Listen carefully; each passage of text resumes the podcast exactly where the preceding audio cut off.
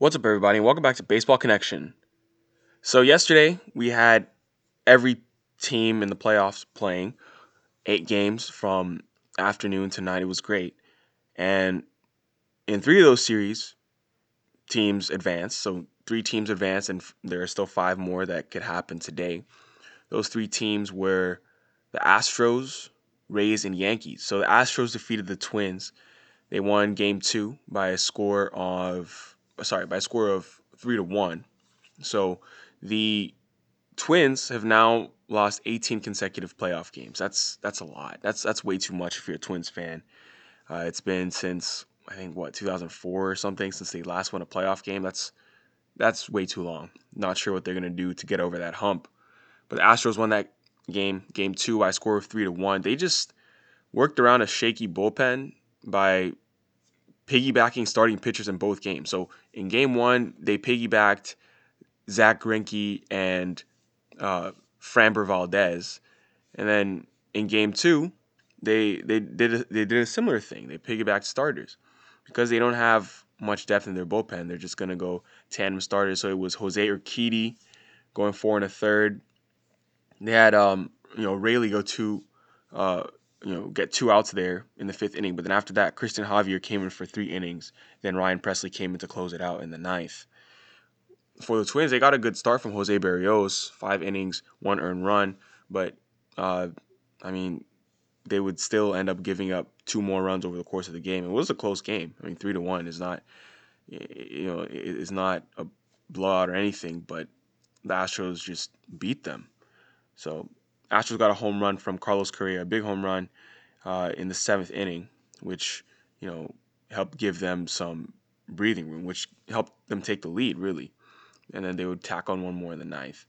But Astros go on to the division series. It's funny how people call it a sweep. I don't know. They say, oh, you know, you swept them in a best of three. Winning two games in a row, I mean, I guess, sure, it's a sweep, but I don't know. It just doesn't, it just doesn't feel the same way when... when you win a best of series, a best of three series in two games to say it's a sweep. I feel like it needs to be at least a best of five series in order to say that you swept the team, because then you win three in a row. But winning back-to-back games doesn't really sound like a sweep to me. But what do I know? So the Braves did not. I mean, they they played the, the first game of the series, so obviously they didn't um, advance yet, but they won game one, one to nothing in thirteen innings. And this was a pitcher's duel through and through. Trevor Bauer started for the Reds. Max Fried started for the Braves. A four-hour and thirty-nine minute game. I mean, the Reds are going to... I mean, if they lose the series, they're going to be haunted by the fact that they stranded the go-ahead run on third base in the eleventh, twelfth, and thirteenth innings.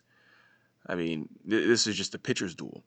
I mean... The, But the Reds did go one for twelve with runners in scoring position and left thirteen on base. So they, they never really cashed in when they had guys on. And, I mean, the Braves also just had one hit with runners in scoring position. But that happened to be Freddie Freeman's walk-off single in the thirteenth inning. Good enough for them to win one to nothing. Marlins and Cubs. The Marlins won this first game by a score of five to one. So, yeah. I mean, the Cubs actually got six shutout innings from Kyle Hendricks, and the Cubs led one to nothing. But then Corey Dickerson hit a three-run homer in the top of the seventh, and that that was when the Cubs realized they probably stayed with their starter a bit too long. They they they left him out there a bit too long. The go-ahead three-run homer put the Marlins up, and then they stayed up. They won this game five to one. White Sox and A's. So A's punch back. They won game two by a score of five to three. So that series is tied one one.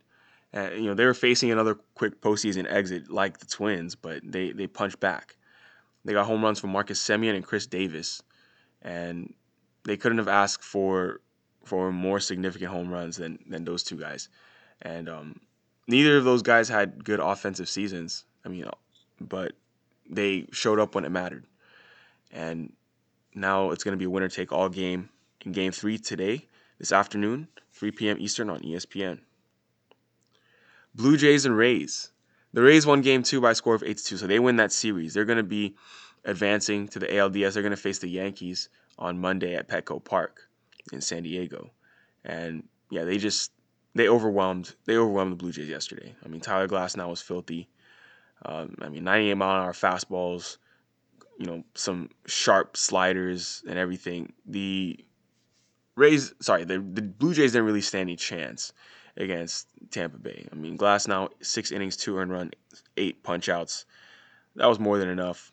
I mean, Hunjin Ryu went one and two-thirds with three earned runs, seven total runs scored uh, for, you know, pitching for the Blue Jays. And, you know, that was the end of their season pretty much. Cardinals Padres, the Cardinals won game one by a score of seven to four. So, I mean, they, they got off to a good start. Paul Goldschmidt hit a two-run homer to get the Cardinals going in the first inning. And then their manager, Mike Schilt, just mixed and matched five relievers who would end up combining for five and third shutout innings.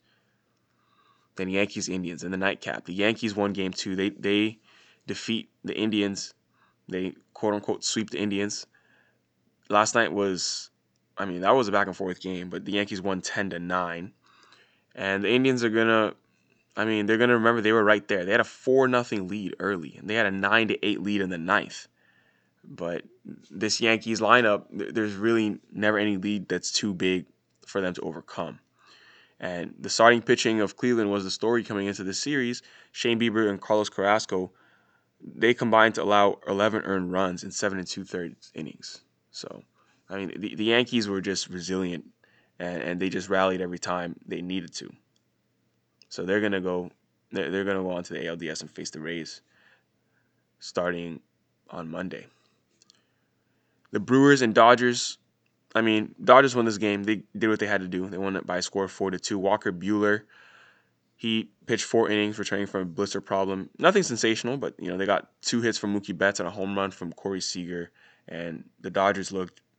looked like the Dodgers, and they defeated the Brewers yesterday. So game two is going to be tonight, ten p.m. Eastern on E S P N. But that is our recap from yesterday. That's going to do it. If you enjoyed this, please share it with someone who'd be interested, and we'll see you next time on Baseball Connection.